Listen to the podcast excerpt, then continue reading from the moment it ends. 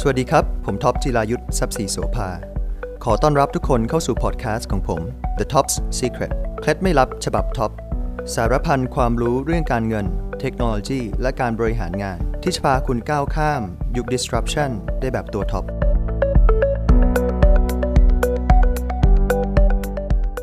สวัสดีครับ ก็ก่อนอื่นเลยก็ต้องขอขอบคุณโนดพาร์ทเนอร์ของ BitCup นะครับ 21 บริษัท นะครับแล้วก็ขอขอบคุณ partner บริษัททุกท่านนะครับพี่ๆสื่อมวลสื่อสื่อมวลชน ทุกท่านแล้วก็นะครับผู้มีเกียรติทุกท่านที่มางานที่เป็นงานใหญ่ของ Bitkub วันนี้นะครับผมอยากจะบอกทุกคนนะครับว่าตอนนี้นะครับเราอยู่ในยุคที่มีโลกสองใบเกิดขึ้นมา แล้วโลกสองใบเนี้ยมันก็ทิ้งห่างขึ้นไปเรื่อยๆเรื่อยๆเรื่อยๆ ถ้าเรามองโลกใบที่หนึ่งก่อนครับสองปีที่ผ่านมาเป็นยังไงครับ ในสายตาของโลกใบที่หนึ่งจะมีบริษัทกลุ่มหนึ่งธุรกิจประเภทหนึ่งนะครับ ที่โดนกระทบหนักมากจากโควิด ไล่พนักงงานออก ตัดราคา ลดต้นทุนทำทุกอย่างเพื่อความอยู่รอด โลกใบนี้เนี่ยเขาก็จะบอกใช้คำว่าเราอยู่ในยุคของ uncertainty สูงมาก ไม่ว่าจะเป็น สงคราม รัสเซีย ใช่ไหมครับยูเครน ไม่ว่าจะอยู่ในยุค hyperinflation ที่ดอกเบี้ยสูงที่สุด 7%ในรอบ 50 ปีของอเมริกา ซึ่งเราไม่เคยเห็นมาก่อนในยุคพวกเรา แต่มันเคยเกิดขึ้นมาแล้ว ถ้าดู calendar year แบบ 100 กว่าปี สงครามโลกนะครับอาจจะเป็นสงครามโลกครั้งใหม่หรือเปล่า ซึ่งเราก็ไม่เคยเห็นมาก่อนในยุคพวกเรา แต่มันเคยเกิดขึ้นแล้วในรอบ 100 ปี time span ใช่ไหมครับซึ่งในกลุ่มที่หนึ่งเนี่ย นะครับต้องตัดต้นทุนนะครับโลกมีความ uncertainty สูงมาก ไม่รู้ว่าจะไปใน direction ไหนนะครับรัฐบาลก็พยายามที่จะ inject เงิน เพื่อจะช่วยคนกลุ่มที่หนึ่งซึ่งนะครับก็ไม่ได้เป็นการ inject ที่ productive เพราะว่าคนกลุ่มนี้ก็ยังหาโอกาสทางสังคมไม่ได้ ไม่มีเป็น infrastructure ให้เขาเนี่ยสามารถที่จะหาโอกาส innovation ใหม่ๆ ที่จะสร้างโอกาสให้กับตัวเองเกิดขึ้นมา ในขณะที่ โลกอีกใบหนึ่งนะครับ ในสองปีที่ผ่านมาครับ โตเป็นพันเปอร์เซ็นต์ครับ รับพนักงานไม่ทันนะครับเขาไม่ได้พูดคำว่าโลกเราอยู่ในยุค uncertainty ครับ แต่เขาจะพูดว่าโลกของเราเนี่ยอยู่ในยุคที่น่าตื่นเต้นที่สุดในประวัติศาสตร์มนุษยชาติเลย เริ่มมีสองคำที่แตกต่างนะครับ world of uncertainty ใช่ไหมครับ กับ world full of opportunities ทั้งที่มันคือใบเดียวกัน มันเกิดสิ่งที่เรียกว่า digital divide ครับ แล้ว digital divide เนี่ยมันหนักขึ้นเรื่อยๆ เรื่อยๆ รู้ไหมครับว่าหนักขึ้นขนาดไหน ถ้าทุกท่านนับนับหนึ่งถึงสิบในใจนะครับ กลุ่มที่สองเนี่ย Google ก็ทำเงินไปหกแสนบาท ทุกสิบวิทุกสิบวินาทีนะครับ ที่เรานับหนึ่งถึงสิบในใจ Apple นะครับหนึ่งล้านเจ็ดแสนบาท ทุกสิบวินาทีที่เขาทำเงินกัน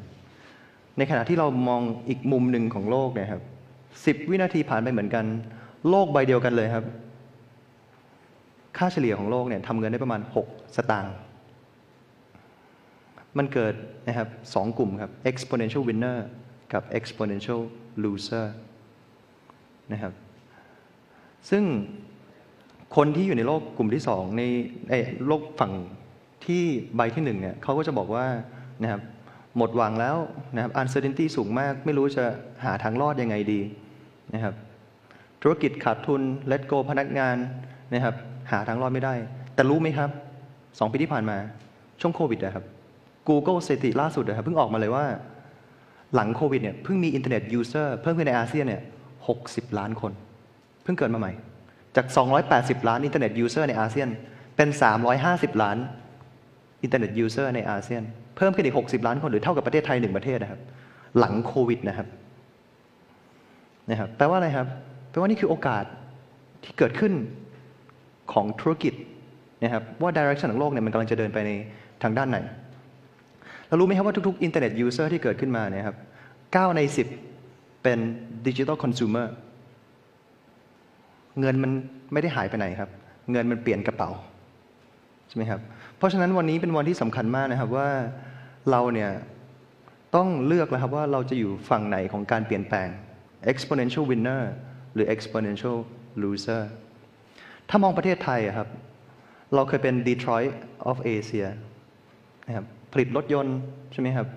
แล้วก็มาเป็น Amazing Thailand ใช่ไหมครับ ที่ส่งออกท่องเที่ยว เมื่อก่อนการท่องเที่ยวของเรา 20%ของ GDP ไทย 3 ล้านล้านบาท ตอนนี้เหลือ 3 แสนล้านบาท จาก 20%เหลือ 2% นะครับ แล้วเรายังจะพึ่งอีโคโนมีเก่าเหรอครับ ที่จะทำให้เมืองไทยเนี่ยหลุดจากกับดักรายได้ปานกลางได้ ซึ่งถ้าเราตัดสินใจแล้วว่าเราอยากจะเป็น exponential winner เนี่ยนะครับเราต้องเข้าใจการทำธุรกิจแบบใหม่ ต้องเข้าใจกฎของเกมแบบใหม่นะครับ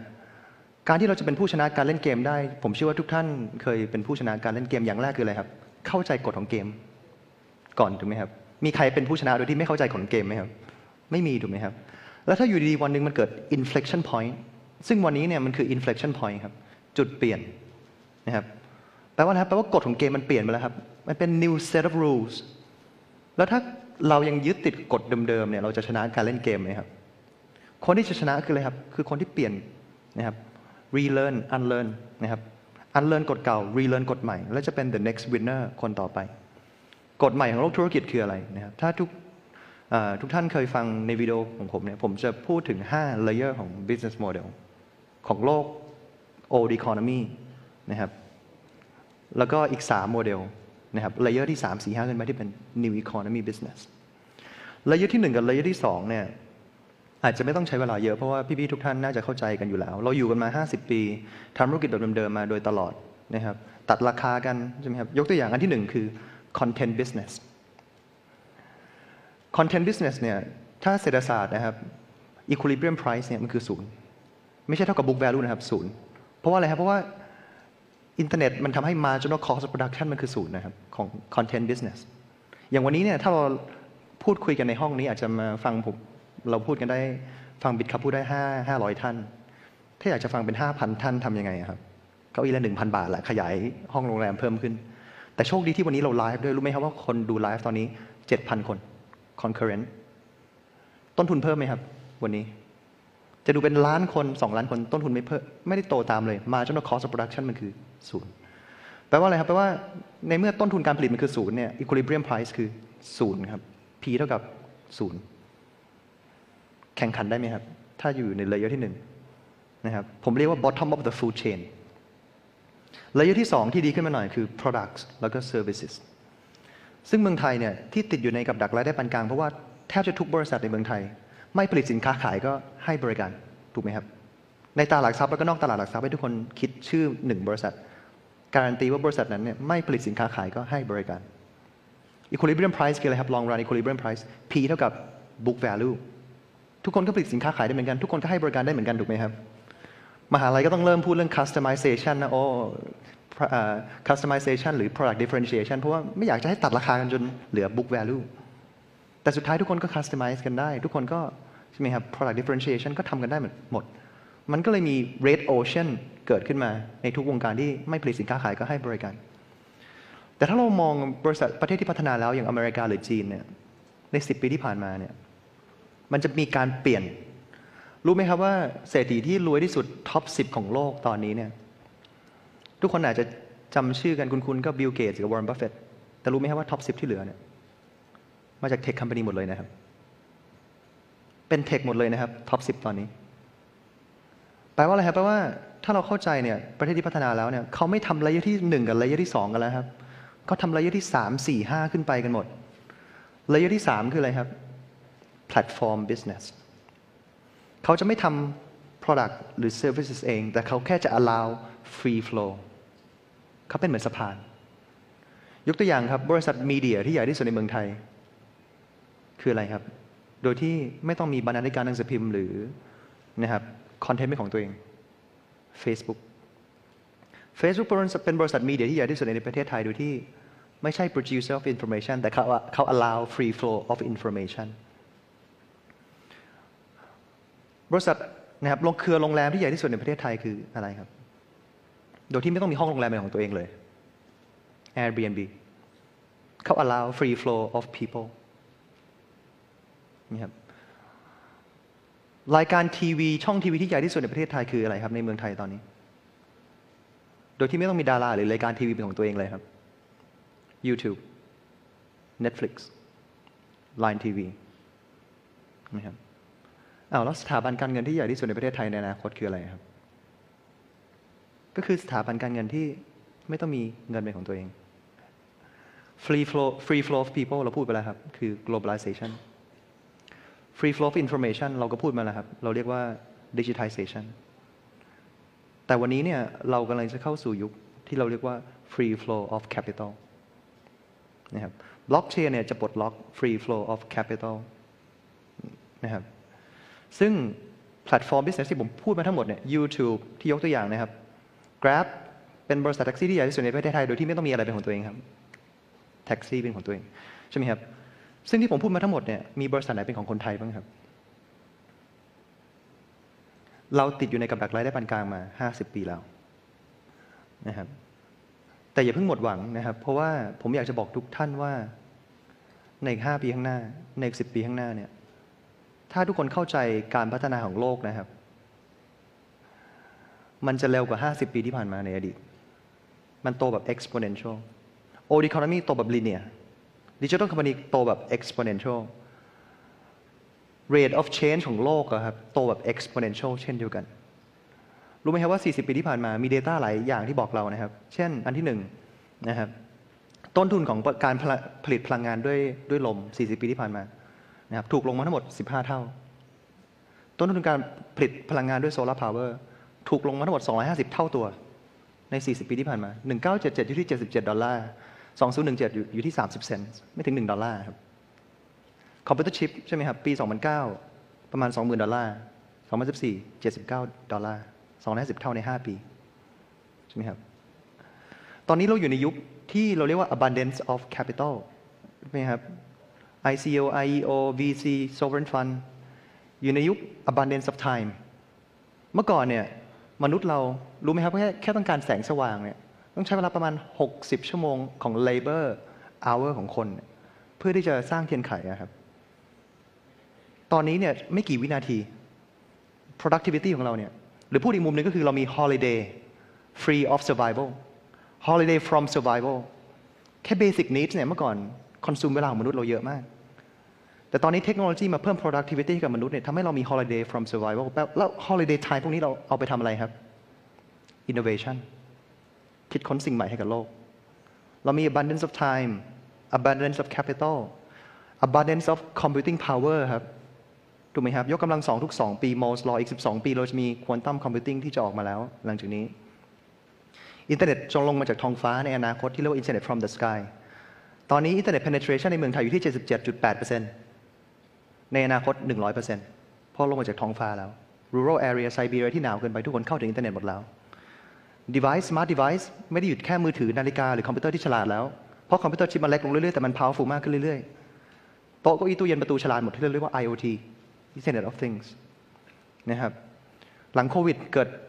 the new way of work ก็จะเปลี่ยนไป กลายเป็น remote first company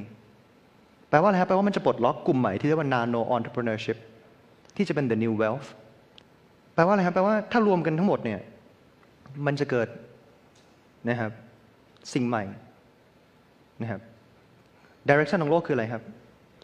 digital eco- digital economy นะครับ จะใหญ่ขึ้นเรื่อยๆ หลังจากนี้ เป็นต้นไปทุกปี physical economy จะเล็กลงเรื่อยๆ แล้วรัฐบาลไทยเนี่ย the new measurement ไม่ใช่ GDP ครับ ต้องเป็น GNP เพราะว่า GDP ส่วนใหญ่เป็น foreign company หมดเลย ที่อยู่ในเมืองไทย แต่ต้องเป็น gross national product และในอนาคต digital company ต้องมี impact มากกว่า 50%ของ GNP ของประเทศให้ได้ แล้วถ้าเราจะเดินไปใน direction นั้นเนี่ยเราต้องเป็น digital hub ของอาเซียนให้ได้เนี่ยแปลว่าอะไรครับแปลว่าเราต้องเข้าใจว่าเงินมันเปลี่ยนกระเป๋า มันกำลังจะมีสิ่งใหม่ ที่เรียกว่าเว็บ 3.0 เกิดขึ้นมา ผมเหลือเวลาอีก 14 นาที ที่จะพูดว่าเว็บ 3.0 มันจะเกิดอะไรขึ้นนะครับ แต่ก่อนที่จะพูดถึงเว็บ 3.0 เนี่ย เมื่อกี้เราหยุดที่ layer ที่ 3 คือ platform business แต่อย่าลืมนะครับว่ายิ่งเราไล่ layer ขึ้นไปเรื่อยๆเนี่ยของ business model อะมันยิ่ง powerful มากขึ้น หรือ monopoly power มันยิ่งเยอะขึ้นเรื่อยๆ ยกตัวอย่างเอาแค่ layer ที่ 3 ก่อนครับ Facebook ถ้าผมให้ทุกคนในห้องนี้หมื่นล้านแสนล้าน สร้าง Facebook อันที่ 2 ได้ไหมครับ too late สร้าง Line of Thailand ทันไหมครับ too late ครับ มันควรจะคุยกัน 10 ปีที่แล้ว สร้าง Lazada Shopee of Thailand ทันไหมครับ e-commerce of Thailand too late นะครับ ควรจะคุยกัน 20 ปีที่แล้ว Amazon บริษัทเดียวใหญ่กว่าทุก e-commerce ในอเมริการวมกัน Alibaba เป็น local winner ของจีน Amazon เป็น local winner ของอเมริกา แล้วทำไมมันถึง power monopoly power เยอะขึ้นเรื่อยๆ เพราะว่ามันเป็น winner takes all business model ทำไมเราจำยุคที่มี High Five กับ MySpace ได้ไหมครับในเมืองไทย ตอนนี้ High Five MySpace อยู่ไหนแล้วครับ มีต้อง 7,000 ล้านคนทำไมไม่แบ่ง market share กันสักหน่อยครับทำไมมีแค่ Facebook บริษัทเดียวครับ เพราะดิจิทัลคอมพานีหรือแพลตฟอร์ม business มันมี 2 อย่างที่ฟิสิก a l คอมพานีไม่มีครับ อันแรกคือ network effect อันที่ 2 คือ economy of scale จะมีเงินอีกกี่หมื่นล้านก็สร้าง Facebook ไม่ได้แล้ว จะย้ายคน 3.3 พันล้านคนยังไงครับในเวลาเดียวกันนไหมครับถ้าผมย้ายไปใช้ WeChat คนเดียวในเมืองไทยส่งเมสเซจไปแล้วมันไม่เด้งกลับมาเนี่ยผมก็ต้องกลับมาใช้ Line เพราะว่า 47 ล้านคนในเมืองไทยครึ่งประเทศใช้ Line อยู่ตอนนี้ ลูกค้าผมครอบครัวผม เพื่อนๆ ผมอยู่ใน Line ผมก็ต้องกลับมาใช้ Line ถูกไหมครับเป็น de facto winner ของประเทศไปเรียบร้อยแล้ว Grab กับ Uber แข่งกันในเมืองไทย ทุกคนจำได้ไหมครับ Uber ต้องถอยทับ มีคนต้อง 70 ล้านคนทำไมไม่แบ่ง market share กันหน่อย พอ Grab Gojek มา Gojek ก็ต้องถอยทับ ใช่ไหมครับ Lazada Shopee สังเกตไหมครับทำไมเบิร์นเงินทีสามสี่พันล้านทุกปีขาดทุน ราะอะไรครับ เพราะว่ามันต้องตายกันไปข้างหนึ่งครับ เราไม่รู้ว่าใครคือจะเป็น de facto winner ของประเทศเรา แต่ที่รู้ๆนะครับ Amazon เป็น local monopoly คำว่า monopoly นะครับ local monopoly ของอเมริกา Alibaba เป็น local monopoly ของจีน Facebook นี่คือ global monopoly เลย มีได้แค่หนึ่งบริษัท และยุทที่สี่ที่ powerful มากกว่าคืออะไรครับ ecosystem business หรือ mega platform ตัวอย่างที่ดีที่สุดคือ WeChat เขาเป็นอู่รถแท็กซี่ที่ใหญ่ที่สุดในจีน โดยที่ไม่ต้องมีแท็กซี่เป็นของตัวเอง เขาเป็นสถาบันการเงินที่ใหญ่ที่สุดในจีน โดยที่ไม่ต้องมีเงินเป็นของตัวเอง เรียกแท็กซี่ก็ได้ สั่งอาหารก็ได้ โอนเงินก็ได้ซูเปอร์แอป แปลว่าอะไรครับ แปลว่ามันไม่ใช่แค่สะพานเดียวที่ล็อกอินเน็ตเวิร์กของ user หรือ economy of scale เขาเป็นเจ้าของหลาย ๆ สะพานที่ concentrate network effect อยู่ที่เดียวกัน เราเรียกว่า multiple locked in platform อันเนี้ย super powerful อันเนี้ยเราเรียกว่า ecosystem business layer ที่ 5 ที่ powerful ที่สุด คือ exponential operating system ของ business model มาร์คซักเคอร์เบิร์กเจฟฟ์ เบโซสองคนนี้เนี่ยเขาพูดมาตลอดเขากลัวอยู่ 2 บริษัท ล่าสุดทิมคุกออกมาพูดแค่คำเดียว หุ้น Facebook ตกเลย privacy Facebook ทำอะไรได้ไหมครับ มี bargaining power ไหมครับ Facebook ทุกคนเวลาจะดาวน์โหลดแอป Facebook ต้องดาวน์โหลดจากที่ไหนครับ Amazon ก็กลัวอยู่บริษัทเดียวครับ Google นะครับเขาเป็น operating system ใช่ไหมครับ แต่นั่นมันก็คืออดีตอีกครับ ไม่ควรจะไปพูดถึงอดีตแล้วครับ มันควรจะพูดถึงอนาคตดีกว่าว่า เราจะเดินไปข้างหน้ายังไง ถ้าเราจะสร้างระยะที่สามสี่ห้าขึ้นไปให้กับประเทศไทยใช่ไหมครับ เราก็ต้องพูดกันถึงคำว่าเว็บ 3.0 นะครับ เราผ่านมาสามยุคสมัยของการพัฒนาแล้วนะครับ เว็บ 1.0 เว็บ 2.0 แล้วเรากำลังจะเข้าสู่เว็บ 3.0 เว็บ 1.0 มันเกิดยุค 1990 ถึงปี 2000 จำได้ไหมครับว่าประสบการณ์ในการใช้อินเทอร์เน็ตในปี 1990 ถึงปี 2000 คืออะไร ทุกท่านจำโมเด็มได้ไหมครับ ที่ต้องภาวนาว่าติดเถอะติดเถอะว่าเราจะต่ออินเทอร์เน็ตหนึ่งที แล้วห้ามไม่ใครโทรเข้าบ้านเด็ดขาดในยุคนั้น อันนั้นคือ infrastructure ในเว็บ 1.0 ใช่ไหมครับ private server ครับ กั้นห้องติดแอร์ ติดประตู ใหญ่ๆ กว่าจะมีเว็บไซต์อันหนึ่งได้เนี่ย ต้นทุนมหาศาล capex opex scale ก็ยากนะครับคอมพิวเตอร์เครื่องเท่าตู้เย็นนะครับ desktop อันนั้นคือ3 infrastructure ในเว็บ1.0 ประสบการณ์การใช้อินเทอร์เน็ตคืออะไรครับ machine follow แค่ instruction ประสบการณ์คืออะไรครับ เราเรียกว่า one way communication static page เป็นเหมือนหนังสือพิมพ์ที่ fix ไว้อยู่แล้วว่าคนทั้งประเทศต้องอ่านอะไรบ้าง แต่เปลี่ยนแค่เป็นเป็น digital version แค่นั้นเอง แต่ maximum exposure ของอินเทอร์เน็ตยุคนั้นคืออ่านได้อย่างเดียวครับ interact ไม่ได้ ทุกคนเห็นหน้าเดียวกันทั้งประเทศ นั่นคือเว็บ 1.0 impact ก็ไม่ได้เยอะมาก application ของอินเทอร์เน็ตก็ไม่กี่วงการ พอมาปีปี 2000 มาปี 2010 มันเกิด browser revolution ขึ้นมา ปี 2010 ถึงปี 2020 smartphone revolution ขึ้นมา ใน 20 ปีที่ผ่านมาเนี่ย เราผ่านเว็บ 2.0 มาแล้ว keyword ไม่ใช่ read only แล้วครับ ไม่ใช่ static page แล้วครับ ไม่ใช่ one way communication แล้วครับ keyword คือ read and write keyword คือ two ways communication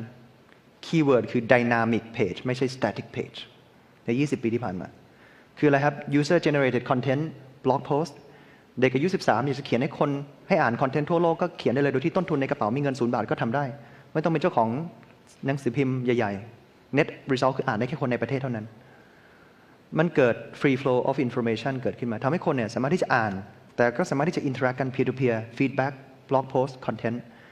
นะครับอินเทอร์เน็ตก็ dynamic เพิ่มขึ้นครับ คืออะไรครับ ใครที่ชอบฟุตบอลก็จะมีวิดีโอฟุตบอลขึ้นมาตลอดเวลา spiral effect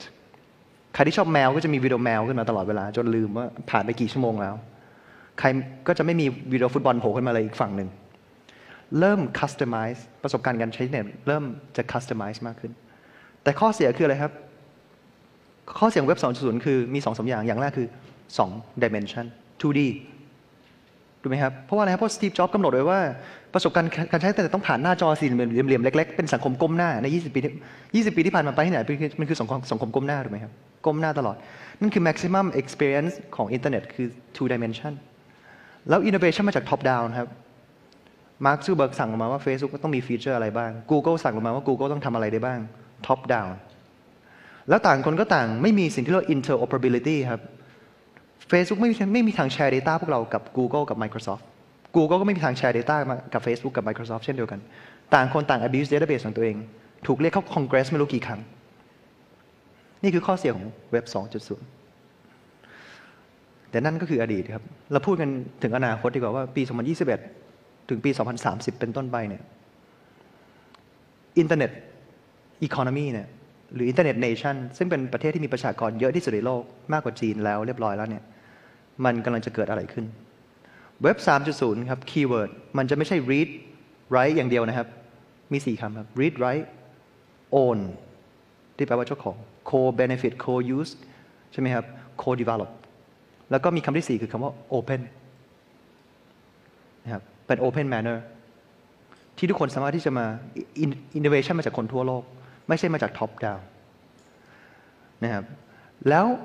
มันจะ read จะ write ได้อยู่ไหม มันทำได้หมดครับ read write แต่มันมี2คำเพิ่มคือ own กับ open ด้วย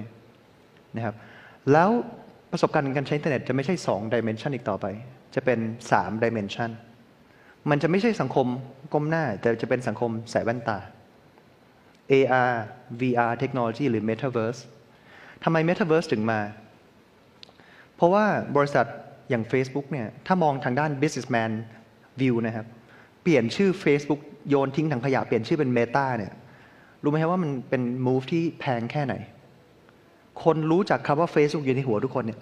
3.3 พันล้านคนครึ่งโลกรู้จักแบรนด์ Facebook แต่เขาโยนทิ้งถังขยะ เปลี่ยนชื่อเป็น Meta เนี่ยแปลว่าเขาต้องมั่นใจแค่ไหนครับว่า Metaverse มาแน่นอน ล่าสุดมีใครติดตามข่าวไหมครับว่า Facebook Instagram มาออก NFTs Twitter NFTs ล่าสุด Line สองสามวันที่ผ่านมาออก NFTs รู้ไหมครับว่าบริษัทพวกนี้เนี่ยมีมันสมองขนาดไหน มีเงินทุนขนาดไหน เวลาที่จำกัดขนาดไหน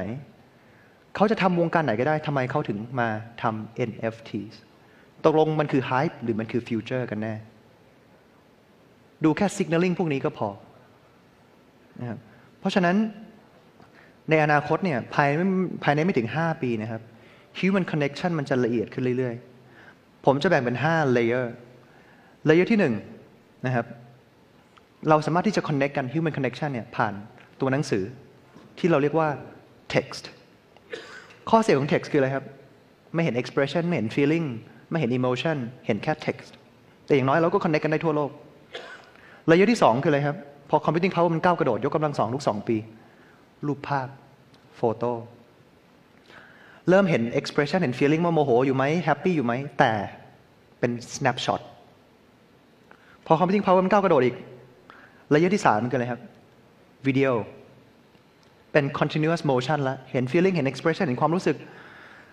ใช่ไหมครับ เริ่มเป็น continuous motion human connection เริ่มละเอียดขึ้น ตอนนี้ครับ ล่าสุดเราถึงจุด layer ที่ 4 ที่กำลังไลฟ์สตรีมให้กับคนทางบ้าน 7,000 คนดูพร้อมกันอยู่ ตอนนี้ ที่ real time เพราะ computing power มันไปถึงแล้ว abundance of computing computational power ใช่ไหมครับ มันเพิ่มขึ้นเรื่อยๆ แต่ layer ที่ 5กำลังจะมาครับ layer ที่ 5 เนี่ยมันคือโฮโลแกรมและภายในไม่ถึง 5 ปีเนี่ย ผมสามารถที่จะมาพูดให้กับทุกคนฟังในห้องนี้ได้ แล้วมันจะรู้สึกอย่างนี้เลย แต่ผมจะเป็น digital content อยู่คนเดียวก็ได้ ทุกคนอาจจะใส่ AR glasses AR ย่อมาจาก augmented reality ที่เห็นโลกความเป็นจริง เห็นต้นไม้สีเขียวอยู่ เห็นถนนสีเทาอยู่ ผมอาจจะเป็นอวตารอยู่คนเดียว ที่เป็นท็อป จิรายุสสามารถที่จะโฮโลแกรมเข้ามาได้แล้ว แล้วถ้าสมมติอยู่ดีๆมีท็อปจิรายุทธ์สองคนใส่ชุดเดียวกันหน้าตาเหมือนกันผมทรงเดียวกันแล้วใครตัวจริงตัวปลอมครับ วิธีที่เราจะ identify ตัวจริงตัวปลอมคืออะไรครับ NFT DNA ที่อยู่บนบล็อกเชนไหมครับเว็บ1.0 การที่เรา identify ตัวตนของเราคืออะไรครับ top at hotmail com ยุคนั้น ถ้าใครช้านะครับ top 1 2 3 at hotmail com คนอื่นเอาไปก่อนละเว็บ2.0คืออะไรครับ top j e r y com paragon com สมมตินะครับ ถ้าเจ้าของ paragon ช้า paragon com เป็นของใครครับ too bad domain squad ไปเรียบร้อยแล้ว ในเว็บ3.0เนี่ยเราจะไม่ได้ identify ความเป็นตัวตนของเราด้วยอีเมล ด้วยโดเมน มันคืออ v a t a r ที่มี DNA อยู่บนบล็อกเชนซึ่งวันนี้เนี่ยผมอยากจะบอกทุกคนว่าในเว็บ3เนี่ย มันก็จะมี infrastructure ของมัน เว็บ 2.0 ก่อนนะครับ infrastructure คืออะไรครับ cloud computing ที่มาแทนที่ private server มือถือที่อ่านได้ทุกที่ทุกเวลา มาแทนที่เครื่องคอมพิวเตอร์ที่เท่าตู้เย็น desktop คอมพิวเตอร์ไหมครับ 4G broadband internet fiber optic ที่มาแทนที่โมเด็มที่ติดเถอะติดเถอะภาวนาให้อินเทอร์เน็ตมันติดให้ได้ในเว็บ 1.0 ในเว็บ 3.0 เนี่ยมันก็มี infrastructure ของมัน ที่ผมอยากจะอยากจะบอกว่ามันเป็นภูเขาน้ำแข็งที่ทุกคนเนี่ยในเมืองไทยตอนนี้นะครับตื่นเต้นแค่ข้างบนภูเขาน้ำแข็งครับ ถ้าพูดถึง AR VR technology หรือ Metaverse Internet from the sky IoT เนี่ยตื่นเต้นกัน นี่คือสิ่งที่ทุกคนเห็นเป็น customer facing นะครับนะครับนี่คือข้างบนภูเขาน้ำแข็ง แต่สิ่งที่อยู่ใต้ภูเขาน้ำแข็งคืออะไรครับ blockchain NFTs cryptocurrency AI artificial intelligence ถ้าดิจิทัล economy จะใหญ่ขึ้นไปเรื่อยๆ หลังจากปีนี้เป็นต้นไป เรายังจะใช้กระดาษจริงๆเหรอครับ ในดิจิทัล economy เราจะละลายกระดาษเข้ามาในดิจิทัล economy ยังไงครับดูไหมครับ มันไม่ make sense แม้แต่ format ของเงินก็ต้องเป็น cryptocurrency นะครับ NFTs ถ้าถ้าเป็นแค่ hype จริง ๆ Facebook Line Twitter เขาจะเสียเวลาเหรอครับ มีทั้งมันสมองทั้งเงินทุนขนาดนั้นเขาไปทำอย่างอื่นไม่ดีกว่าหรอครับ ถ้ามันไม่ใช่ future ใช่ไหมครับ มันทำงานร่วมกันครับ ยังไงมันก็เป็นภูเขาลูกเดียวกัน มันเป็น infrastructure ของเว็บ3เหมือนกับเว็บ2ครับ ถ้าเรามองข้างบนภูเขาน้ำแข็งคืออะไรครับ Zoom Skype Gmail Hotmail แต่เราจะใช้ Gmail Hotmail ได้ไหมครับ ถ้าไม่มี SMTP protocol ที่อยู่ข้างใต้ภูเขาน้ำแข็งให้คนส่งอีเมลในอีเมลในภาษาเดียวกันเราจะใช้ Zoom ใช้ Skype ได้ไหมครับ ถ้าไม่มี TCP/IP protocol ที่เป็นข้างใต้ภูเขาน้ำแข็งให้ทุกคนสามารถ connect แชร์ข้อมูลกันได้ มันเป็นภูเขาภูเขาลูกเดียวกัน เพราะฉะนั้นในเว็บ 3 เนี่ยนะครับเราต้องมี digital infrastructure ทั้งข้างบนภูเขาน้ำแข็ง แล้วก็ทั้งข้างใต้ภูเขาน้ำแข็ง นะครับวันนี้เนี่ยอยากจะมาบอกทุกคนว่า เราไม่ใช่แค่ cryptocurrency company อีกต่อไป แล้วเราก็จะไม่หยุดแค่ยูนิคอร์นด้วยนะครับBitkub กำลังจะสร้าง digital infrastructure ให้กับประเทศไทย ให้ทุกคนเนี่ยสามารถที่จะมาสร้างธุรกิจบน layer ใหม่ให้ได้ ให้ GDP ของประเทศเราเนี่ยนะครับอย่างน้อย 50%ต้องมาจาก digital economy ถ้ายุคที่แล้วไม่มีถนน ไม่มีทางด่วนโลจิสติกจะเกิดไหมครับ ถ้าไม่มี physical infrastructure ในยุคนั้น ถ้ายุคที่แล้วไม่มีตลาดหลักทรัพย์ ไม่มีธนาคาร SME จะเกิดไหมครับ ในยุค 50 ปีที่ผ่านมา ในอนาคตเรารู้แล้วว่าโลกของเราเนี่ยกำลังจะเดินไปสู่ Metaverse นะครับ digital economy แล้วถ้าเราไม่มี digital infrastructure ขึ้นมาเนี่ย เราจะเกิด digital economy จริงๆไหมครับ ในประเทศไทย เพราะฉะนั้น Bitkub เนี่ยนะครับกลุ่มของเราตอนนี้มีทั้งหมด 9 บริษัทแล้วบล็อกเชนมัน beyond digital currency นะครับเราเนี่ยนะครับอยากจะเป็นตัวแทนนะครับคนรุ่นใหม่ที่สร้าง infrastructure หรือโครงสร้างพื้นฐานสำคัญ ให้เศรษฐกิจดิจิทัลเกิดขึ้นมาให้ได้ในเมืองไทยนะครับขอบคุณทุกคนมากครับ